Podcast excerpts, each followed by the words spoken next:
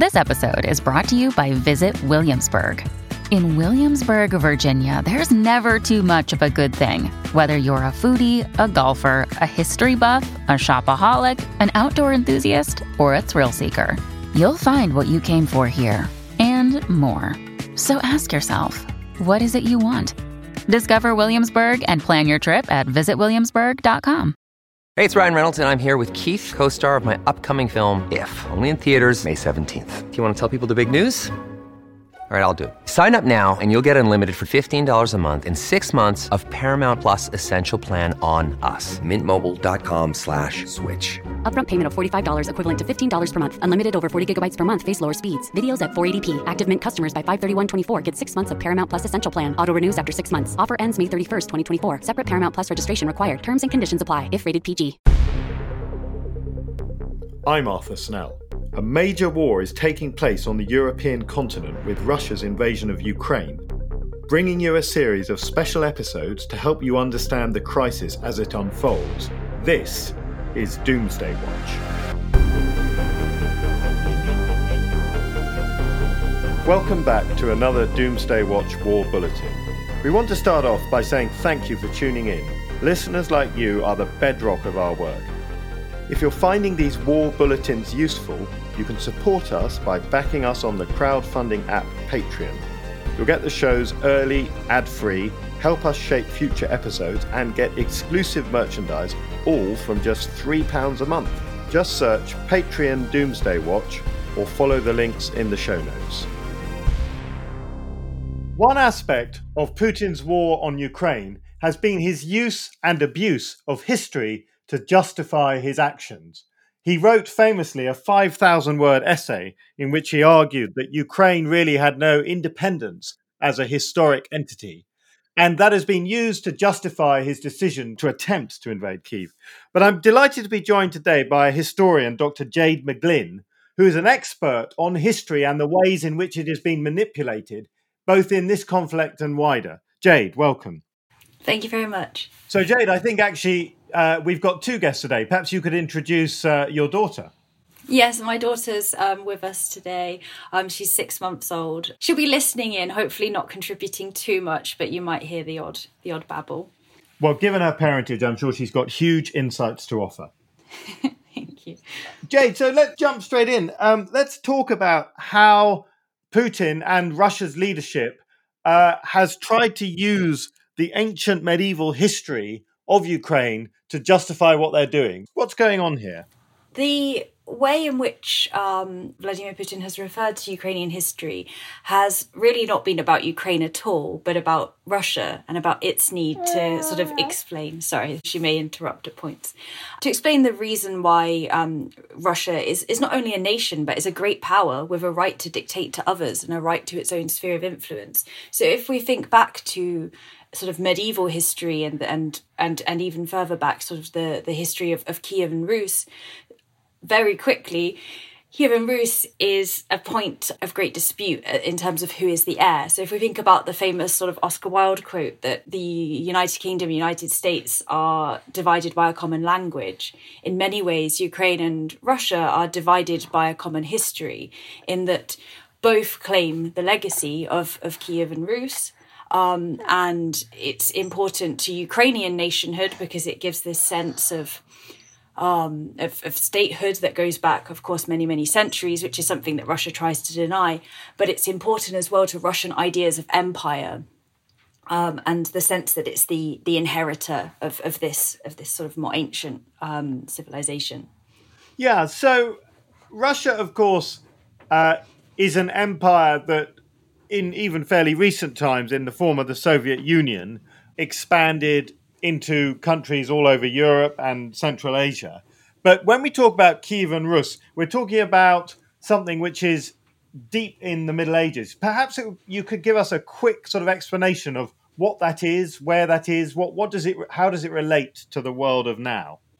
Well, the main way is because this is really, I suppose, the birthplace of not only of Russian, but of East Slavic identity, in the sense that it was Prince Volodymyr in Ukrainian or Prince Vladimir in Russian who baptized Rus, who brought the Eastern Slavs over to Christianity. And I mean, there's a lot of historiographical dispute. In a way, what's interesting here isn't actually so much the history, but why it matters. And why it matters is because it's about legacy. It's about creating this sense of almost historical essentialism. So Putin is not somebody who believes that nations are constructed. He believes that nations, they kind of just exist. And we see a lot of these references to historic Russia. And I know a lot of people in the West tend to talk about his aims as if he were trying to recreate the Soviet Union. But that's not the case at all. He likes the Soviet Union insofar as he sees it as historic, as representing another form of historic Russia,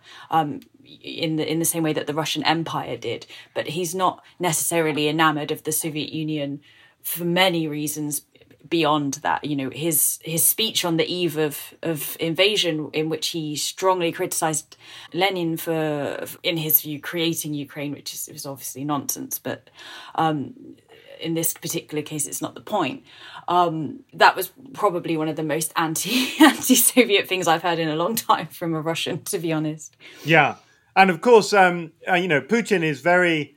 I can't judge his personal faith, but he's very into the Russian Orthodox Church, isn't he? As a kind of statement of Russia's historic power. Yes, he is. I agree that it's difficult to judge his faith, but I mean, paradoxically, a lot of people in Russia identify as Orthodox, but very few. I think there was a survey in 2012 showed that only 4% of Russians actually attend mass in any, let's say once a month, in any sort of regular fashion. So, I mean, the Orthodox Church is very much an identity marker, of course, since the fall of the Soviet Union in particular.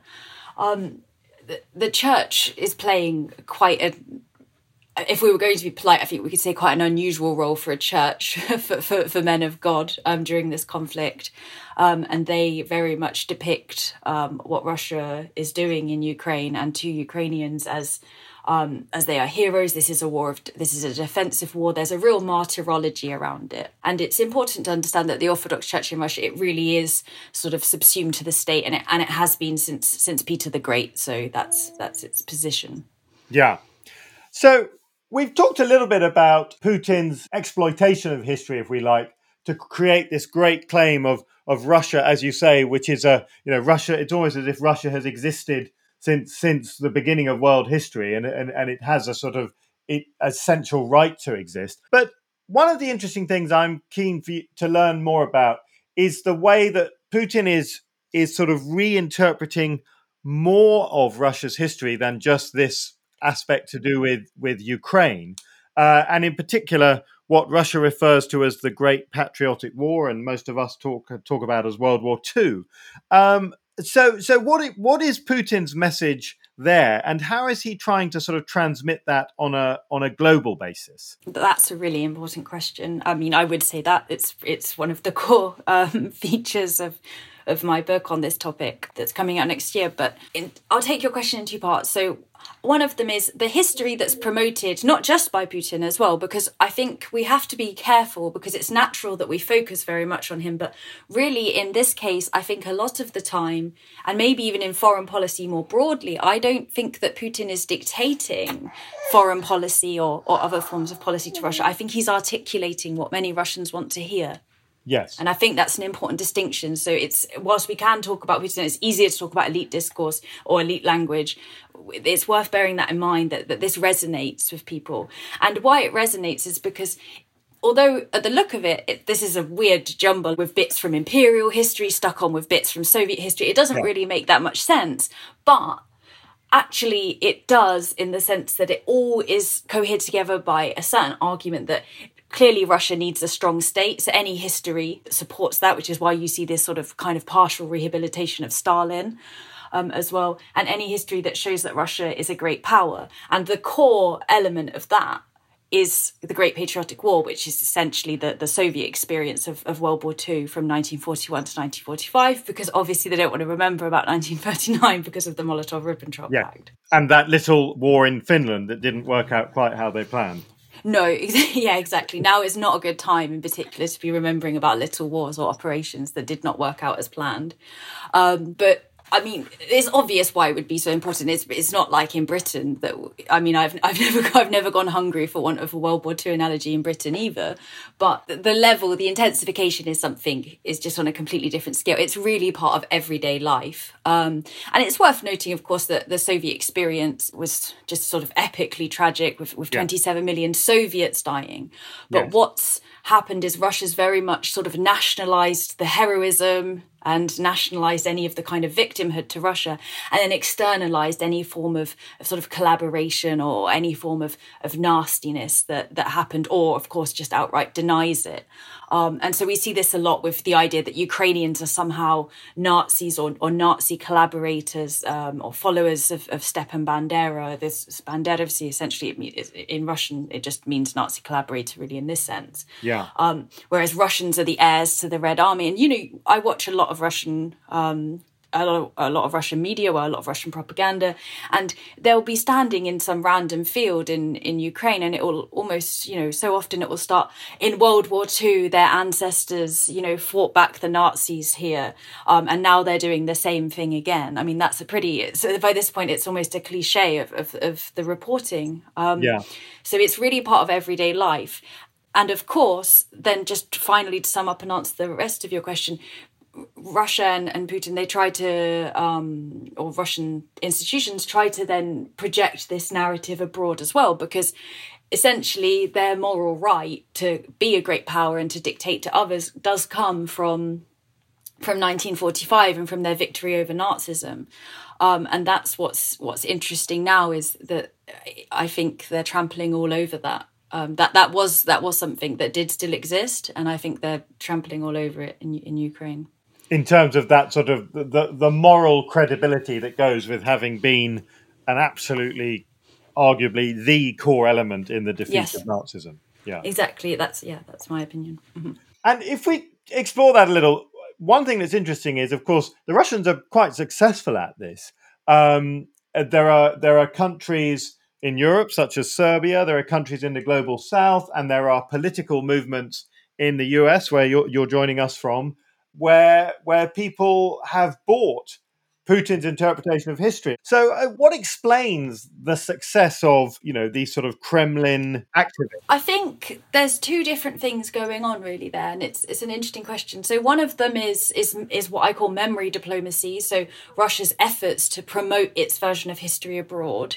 And it does that in different ways, different countries, and you've spoken there about the global south, in particular in Africa, for example. It draws on its history of supporting anti-colonialism as the Soviet Union, and of course that's very popular. So there's a lot of warmth in terms of some of the memories, because they see the Soviet Union as an ally against sort of colonial forces, which is now, of course, as well reverberating onto many of these countries' interpretation of the war in Ukraine. But when it comes to Russian sort of the influence of Russian narratives or even Russian soft power in a lot of countries, one of the things that's underestimated in the West, maybe because it's not pleasant to think about, is how much a lot of Russian soft power is just the fact that Russia's managed to tap into deep strands of anti-Westernism and to present itself as some kind of alternative, or, you know, saying enough is enough, or giving them a bit of a bloody nose, or that kind of feeling. I think around the world, there's a feeling of good, they had it coming. Yeah. So I don't want to bash the West, that's not the purpose, but I think we just need to be aware of this feeling that actually a lot of people do, and that appeals.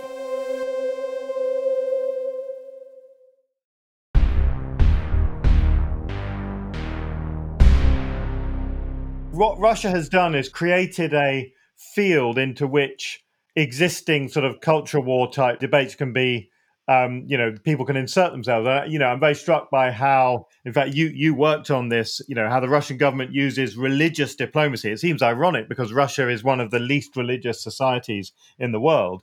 And yet, you know, for people in both the US but across the Americas who think that traditional religious values are under threat, that can be quite an attractive appeal, can't it? Yes, it is, exactly. And I think, of course, it doesn't hold up. Russia actually targets a lot of evangelicals and Baptists, which are the sort of denomination, those sort of Protestant denominations that tend to find these narratives most appealing, or to have this idea of Russia as this sort of country without any immigrants, or, you know, that's deeply religious, which is just pretty much the opposite, really, of what Russia is in reality. But it doesn't matter, because it's, like you say, it's about the agency, or what these people want to believe. You said it really well, this idea that, you know, really they're buying into a narrative, they're seeing what they want to see and slotting their own culture wars into it. What I do think is important to note, though, is that Russia, it's not so much about Christianity, or, you know, Russia has 4 official religions. It's more about the idea that Russia is a country that respects tradition, and that Russia is a country that respects kind of its cultural roots and people's traditional values, these sorts of ideas. And that's where the idea of sort of religion ties in, and particularly around this law of it's illegal to sort of offend the feelings of religious believers. And then that law is used to appeal, you know, not just to Christians, but also to Muslim countries in the Middle East, this idea of, well, we're not like those heathens in the West, you know. They're constantly kind of referencing, I suppose, like what they call gender innovations, which I'll leave to the listeners' discretion to interpret as they wish. But they're constantly referencing these things that perhaps aren't especially popular about Western culture in the Middle East. And again, it's that point of, a lot of the time it's about positioning themselves as an alternative to the West, but it's not really that fleshed out. It's more just, oh, look, the West does that thing that you don't like and we don't. And that's how we end up with the bizarre spectacle of J.K. Rowling being cited by Vladimir Putin as a sort of victim of Western cultural innovation. Yes, exactly. I mean, and I don't think that was something, my understanding is that wouldn't be something J.K. Rowling would have welcomed, given that she is very staunchly pro-Ukrainian and has done a lot to provide support for Ukraine. But that idea of cancel culture, it's very prominent, and it's absolutely obscene. Even just the, you know, sort of shouty discussion shows that they have, that have now taken over all of Russian TV for the last few months. They were talking about how, you know, there's no freedom of speech in the West, and, you know, thank God Russia isn't like that. And you're just thinking, you know, you can go to prison for saying the word war. Yeah, exactly, for calling it a war, for telling any form of truth.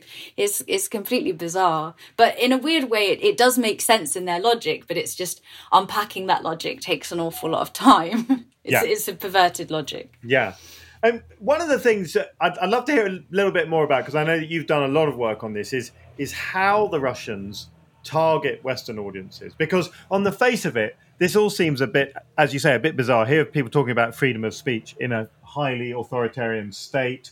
They're talking about religion in a country that, you know, carried out huge massacres of priests and closed down monasteries and so on. And yet they have targeted audiences, conservatives, often culturally conservative audiences, for example, here in Britain, but also, as mentioned, in Serbia, in parts of the Americas. How are they actually doing this? What's the method? I think that there isn't one overall method other than to be quite specific to their audience where possible. And I think that's where everybody gets a bit mixed up, maybe sometimes in the US and the UK, because everyone's just so keen to discover Putin's playbook. But really, I mean, he's quite opportunistic, and he probably isn't involved in a lot of this stuff. I mean, ironically, a lot of it's quite, I suppose you'd call it quite neoliberal in a way, in that some of the people who we think of as kind of representing Russian state interests, they're actually doing it off their own back and using their own money. And yes, if they do well, if they show some kind of results, an obvious example here would be Konstantin Malafiev, who's a very kind of, he's connected very much with Orthodox and nationalist circles in Russia. And he kind of runs his own show down in Serbia and Montenegro, and he's had some successes, but he's also had some failures. And, you know, if you succeed, you're rewarded, but if you fail, well, that's on you. You know, the state, the Russian state isn't going to help you. So again, I think we think a lot of things are centralized and much more devious and competent than in fact they are.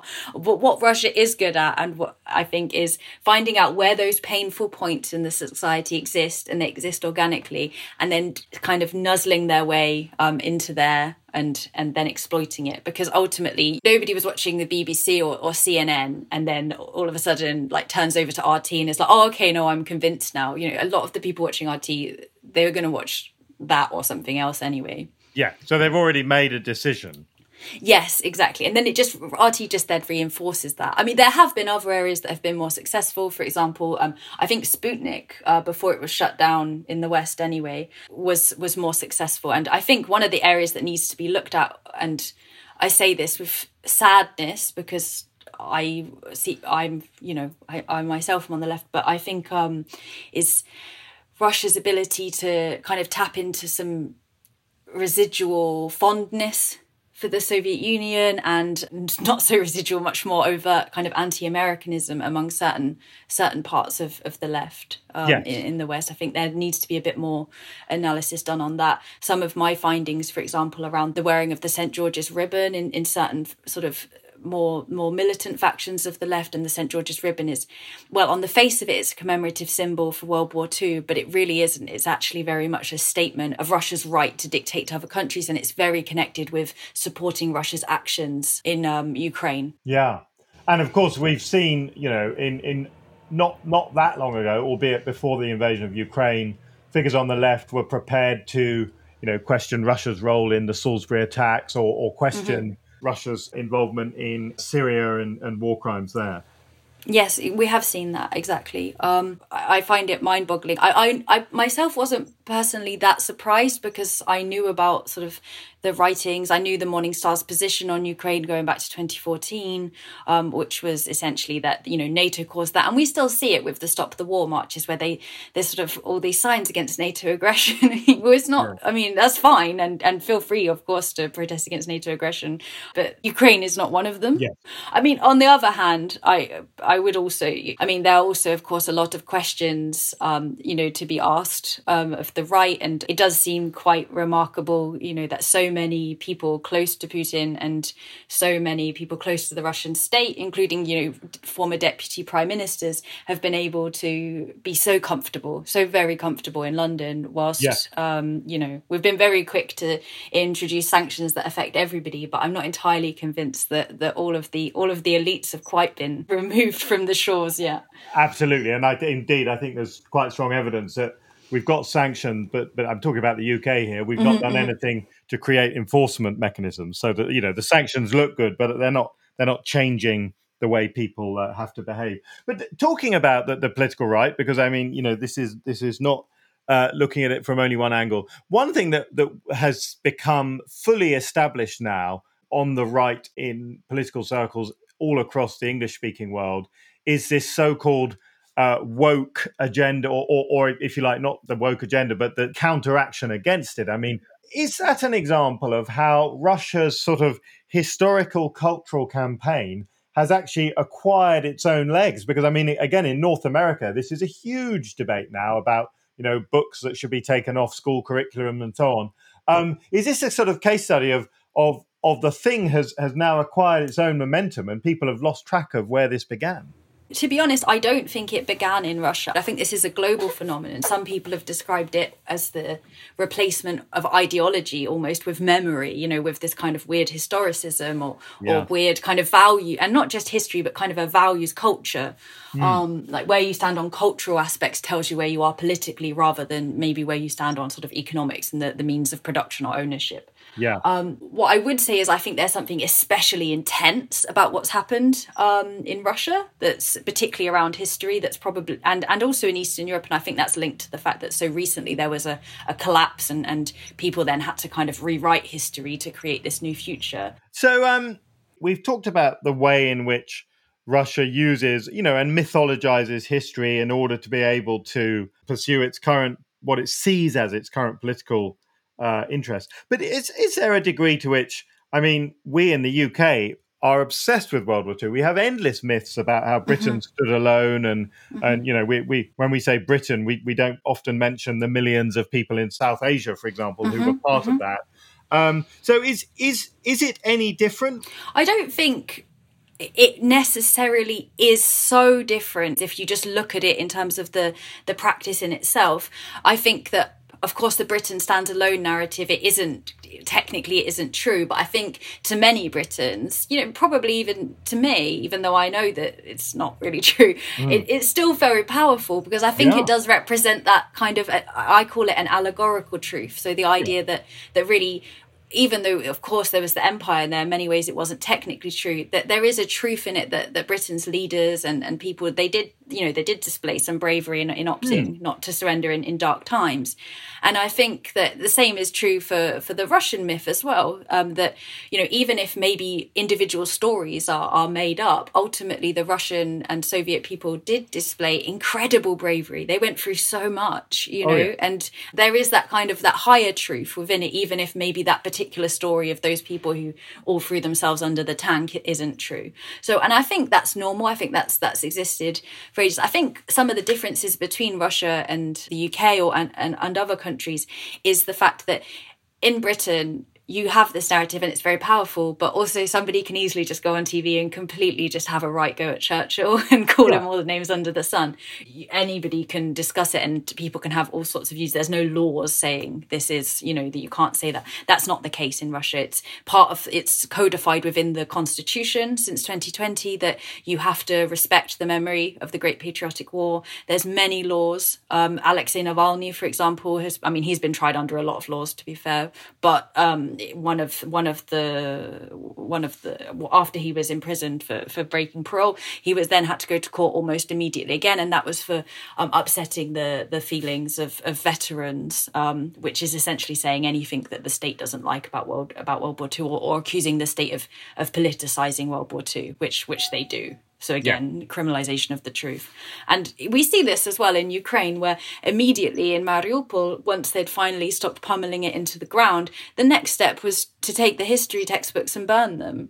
Wow. Yeah. I guess sort of as a final question or area to touch on, the history that Vladimir Putin, you know, again, it may have been a sort of fake history, but the history that he sought to draw on was one that said that Kyiv is part of Russia, we have the right to dominate it and rule it. Now, it looks likely that isn't going to work out for them, you know, that they're not going to be able to take control. So what do you foresee as events unfold? How do you think this will evolve in terms of Russia's sort of use and response to history with the failure of the Ukraine mission? Mm-hmm. I don't think it will really have any big impact. I mean, I started studying this in 2014. I think it really started in earnest, this kind of I call it like a call to history, this sort of obsessive preoccupation with rewriting history and making it relevant to today. Yeah. I think it really started with Putin's return to the presidency in 2012, and then it's always been quite closely linked. The intensification has always been quite closely linked to Ukraine, and the annexation of Crimea breathed a lot of life into it. The fact that Russia talks about history so much, they see that as one of their strengths. So they have this idea that they are more in touch with kind of their real selves, their authentic selves, I suppose, if we put it in California language. And whereas the West has lost its way, you know, Russia is the true Europe, and Europe has lost its way with all of its kind of, you know, mad liberal values. I speak to a lot of Russians who are for the war, for a different book at the moment, and they think that they will win. They have absolutely no shadow of a doubt. And the reason why is because they think that they have the stomach for it, that the West is just on the verge of civilizational collapse, and that they are, you know, a much healthier society. Again, this does not show up kind of in any kind of reality, but in terms of demographic or economic or whatever. So I guess obviously you have to wait and see, but they think they're stronger than us, that they're stronger than the West, and of course they give no agency to Ukraine. So that's why they've failed. And in a way, I don't think they will ever turn away from this kind of historicism, but ironically, it's what will cripple a lot of their efforts to prove that that they are this great power, because as a result, they don't afford any agency to Ukraine. And I mean, clearly, I think we can all say clearly that was a mistake on their part.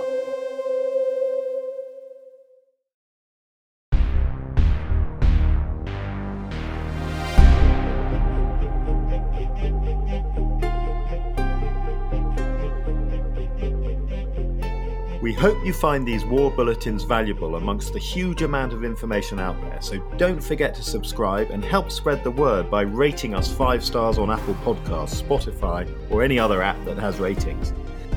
And if you really like the show, you can support us on the crowdfunding app Patreon. You'll get the shows early, ad-free, and help shape future episodes, all from as little as £3 per month. Just search Patreon Doomsday Watch or follow the link in the show notes. Thanks for listening. We'll see you next time.